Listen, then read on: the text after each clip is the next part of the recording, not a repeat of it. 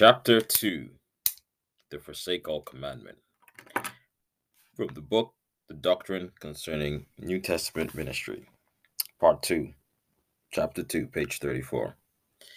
I still count all things but loss for the excellency of the knowledge of Christ, my Lord, for whom I have suffered the loss of all things, and do continue to count them but dung, that I may win Christ. Philippians chapter 3, verses 7 and 8. It was thus that his inner eyes were opened. He saw and understood things which could not be expressed in human words. Writing to the Ephesians of his understanding of the mysteries of Christ, he says, How that by revelation of God made known unto me the mystery, as I wrote afore in few words, whereby when ye read, ye may understand my knowledge in the mystery of Christ, which in other ages was not made known unto the sons of men, as it is now revealed unto his holy apostles and prophets by the Spirit.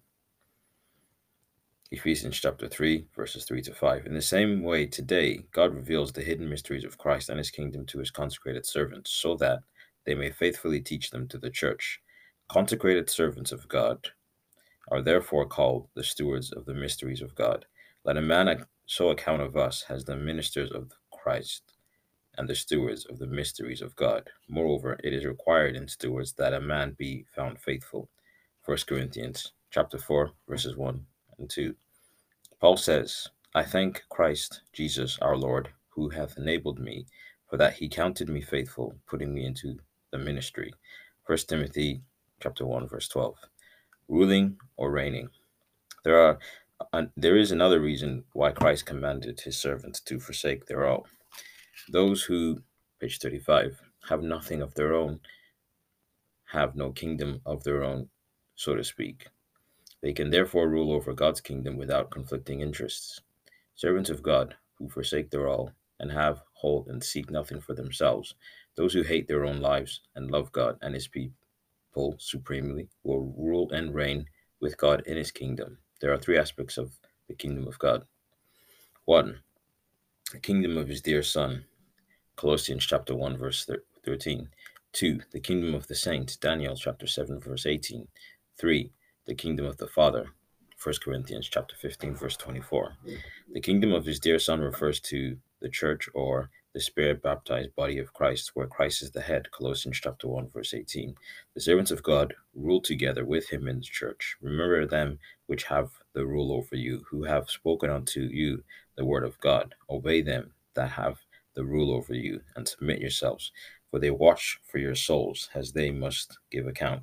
Hebrew chapter 13, verses 7 and 17.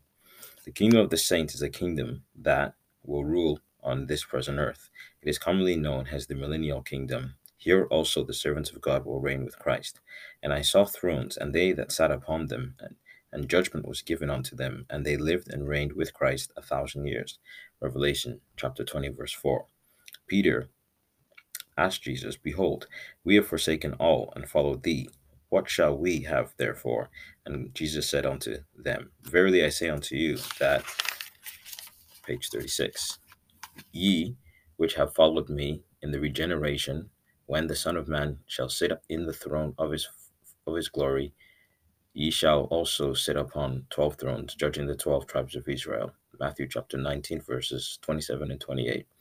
These scriptures bear direct reference to Christ's reign on the earth as King of kings and Lord of lords during the millennium.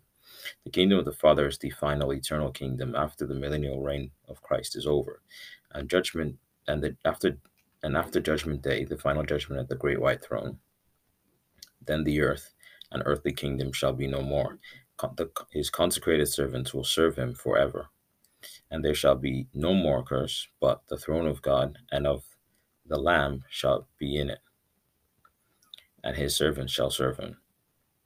Revelation chapter 22, verse 3. Other blessings of the forsake all consecration. There are also other blessings corresponding to a life dedicated to the call of Christ to forsake all and follow him. There is a degree of perfection in the spiritual life which can only be attained by those who forsake their all and follow the Master.